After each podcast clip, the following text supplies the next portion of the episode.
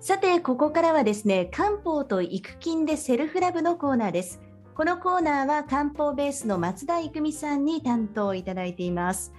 育美さんは薬剤師、国際中医師、菌検査解説員で、中医学、漢方理論、腸内細菌検査をベースにしたヘルスカウンセリングやコーチングを行っています。ということで、郁美さん、今回もよろしくお願いいたします。はい、よろしくお願いします。さて今回はどんなテーマでお話しいただけますか？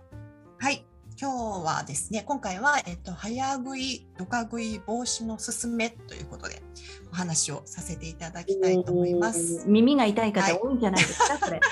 ねそうですよね。はい、はい、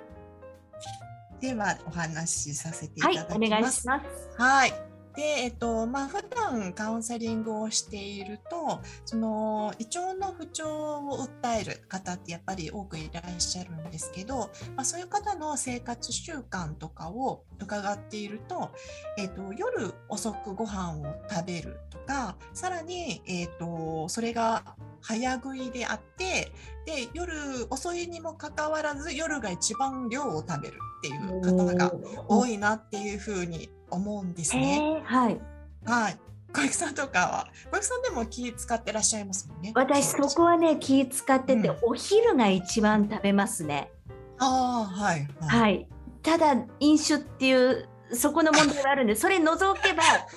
お昼系です。お昼にちゃんと食べるっていう感じです。食べる。はい、なるほど。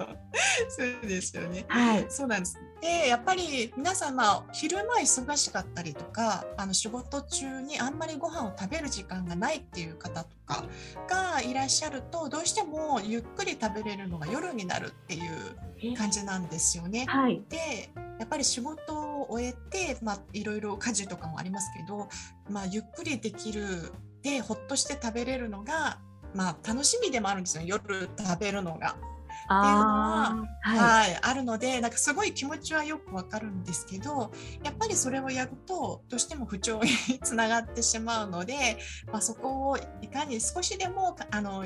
改善しやすい方法っていうことで、うん、今日はいお話したいなと思います。はい。で、はい。で、あの夜遅く食べたり、それが早食いだったり、ドカ食いって言ってすごい量を食べてしまったりってすると、やっぱり何があのきつくな体がきつくなるかっていうと、やっぱり夜寝てる間っていうのは本当は体を休めて。あの代謝っていうことで体のその傷んだ部分を修復したりとかあと血液をあの一回あの収めてきれいにしたりとかっていうどっちかといえばたその代謝っていうあのきれいにする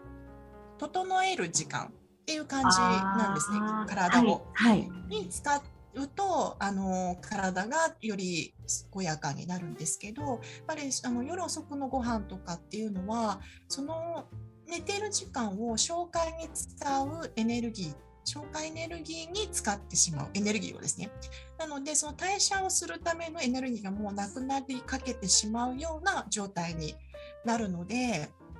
やっぱり朝起きた時に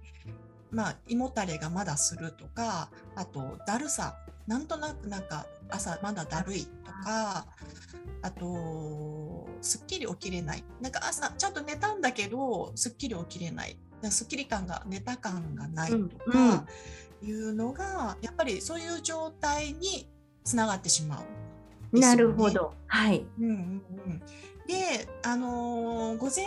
中朝のまあ、午前中ですね。午前中の時間って、まあ、仕事とかも含めて一番脳が活性化というか集中できる時間帯って言われていますわ、ね、かりますわかります。うん、うん、ね、なのでまあなんか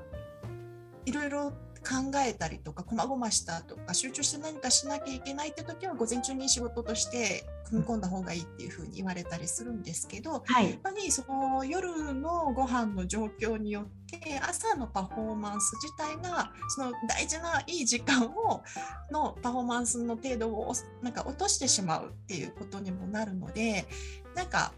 頑張ってるけどもったいないなっていう感じがあるんですよね。なるほど、うん、確かに。うん、そうなんです。で、えーと、じゃあどう改善していくかっていうとやっぱり本当はその夜遅くっていうのをできるだけ早めに食べる時間を早めに食べるとか一回あの夕方に食べて夜軽く食べるとかその分食ですね分けてするとかいうこともあるんですけれども、えーと、どうしてもそのやっぱり仕事の都合上遅くなってしまう人夜遅くなご飯が。はい、もしあとまあ旦那さんが帰ってくるのを待ってっていう奥様とか素晴らしいですね。そう素晴らしい。なんかね自分だったら食べちゃいそうと思食べちゃいます、ね、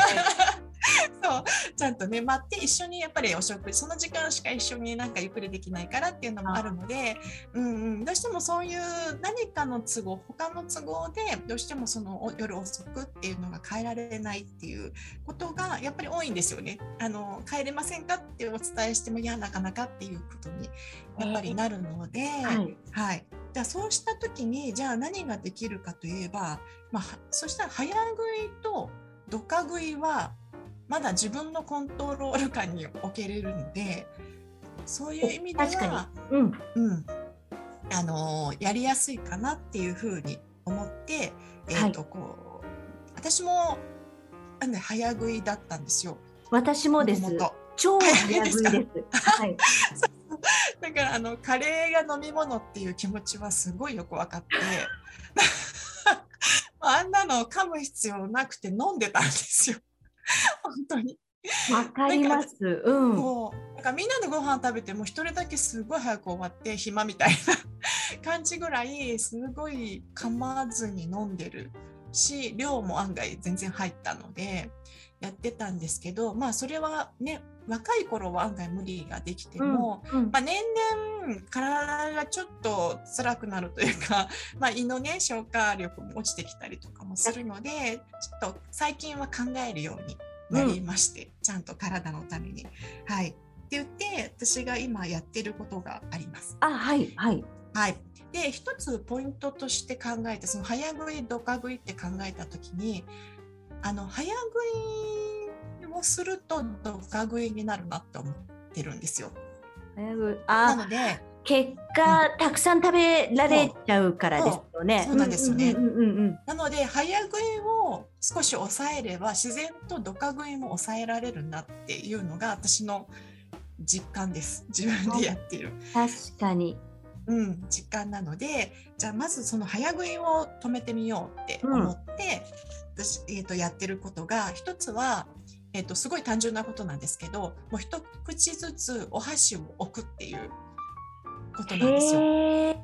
でそので2つ目はその食べてる口に物が入ってる間、まあ、箸置きますよね。で口に物がなくなるまで噛み続ける。まあ、うん、噛み続ける飲まずにですね そこで飲んじゃうと結局また早食いになっちゃうので噛み続け噛んでちゃんと口の中のものをなくすなるほど。はい、うん、であと3つ目はあの夜の夕食に、えーと、丼物とかなんか一品物なんかカレーとかカツ丼とか、えーと、親子丼とかなんか一つの さあの丼お皿で終わってしまうものは避けるっていうことを今私は心がけてえでもそういう方って多いんですか？夜に丼物食べるんですか？あ全然です。私もそうでしたけどなんか楽しみでしょうがないんですよ。もうお腹空いて、もうストレスもすごいかかってたりとかすると、もう本当に食べることだけが幸せというか、楽しみみたいな感じになるから、余計にそのがっつりしたものとか、ジャンクなものとかっていうのに行き、うん、行きやすいですよね。なるほど、はい。はい、で、えーとまあ、一口ずつ箸を置くっていうのは私これ、えーと、意識しないとやっぱり知らず知らず箸をこうお茶碗とか、まあ、丼とかを持ちながらこうずっと食べ続ける、うん、口に物が残ってても、うん、食べ続けるしさらにそこでテレビなんか見てたらもう無意識ですよね。口に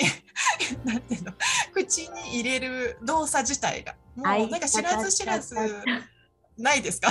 いややってます普通に。そうですね、うん、でテレビを見終わってあご飯終わってたみたいな。なんかそれもご飯自体を食べてることの意識すら飛んでいくっていうような感じのことをしてたなって思うのででもこの一口ずつ箸を置くっていうのは案外あの次食べる時は箸を取らないといけないし口に入れたら箸を置かなきゃいけないっていうこの意識だけは働くので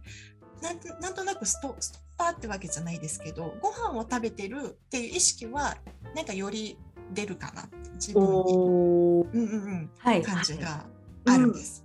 はいうん、でさらにまあ箸を置いてる間の口っていうのはあの満腹中枢ってあの食べ続けている間ってなんか通り越しちゃうんですって。あの早すぎて満腹中枢が気づく、うん、そう。追いつかず気づいた頃にはもうすでに食べ過ぎてるっていう感じになるので、はい、うんうん、っていう感じになるので、えーと、そこの部分も抑えられるし、まあ、丼物はもうもう完全に箸を置くっていうことすらしなくなるので それを避けるっていう意味でこの3つは、はい、やってみると、意外と早食いとか食いを抑えられるなというふうに思っているのでぜひそうですね。はい、おすすめしたいです。うんうん、これ私野菜が好きで結構必ず野菜たんまり入れるんですけど、食事の時に野菜を間に挟むようにしてます。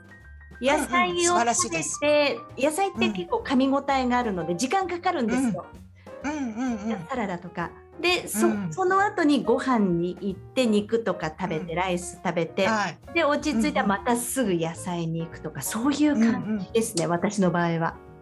あでも食べる順番すごい大事なので、うん、すごくいいと思います。あそうですか。うん、あなんかまあ最初に野菜っていうのはいいんですよね。初めにまず先に野菜を食べてっていうのは腸内細菌もそれで活性化もするし、うん、乳酸菌野菜って乳酸菌がいっぱいついているので、まあ、それを、えーと、食べることによって、うん、乳酸菌を増やしてからそう分解しづらいものを食べるとかいうのもやり方としてはあります。なるほど。けどまあいろんなものをこう同じものをずっといっぺんに食べるよりそういう巡回させた方がいいっていう食べ方もあるので、うん、全然いいと思います。うんうん、ちょっとね、うん、皆さんも今日の話を参考にその私、うん、夜に丼物どか食いってちょっとびっくりしたんですけどもしないですか？聞いてる方いたらちょっと皆さんもねそういう方いたら気をつけながらね、実践していただけたらと思います。そうですね。はい、はいということで今回はですね早食いどか食い防止のすすめということをテーマにお話しいただきました。以上、はい、漢方と育菌でセルフラブ。このコーナーは漢方ベースの松田育美さんに担当いただきました。育美さんありがとうございました。はいありがとうございました。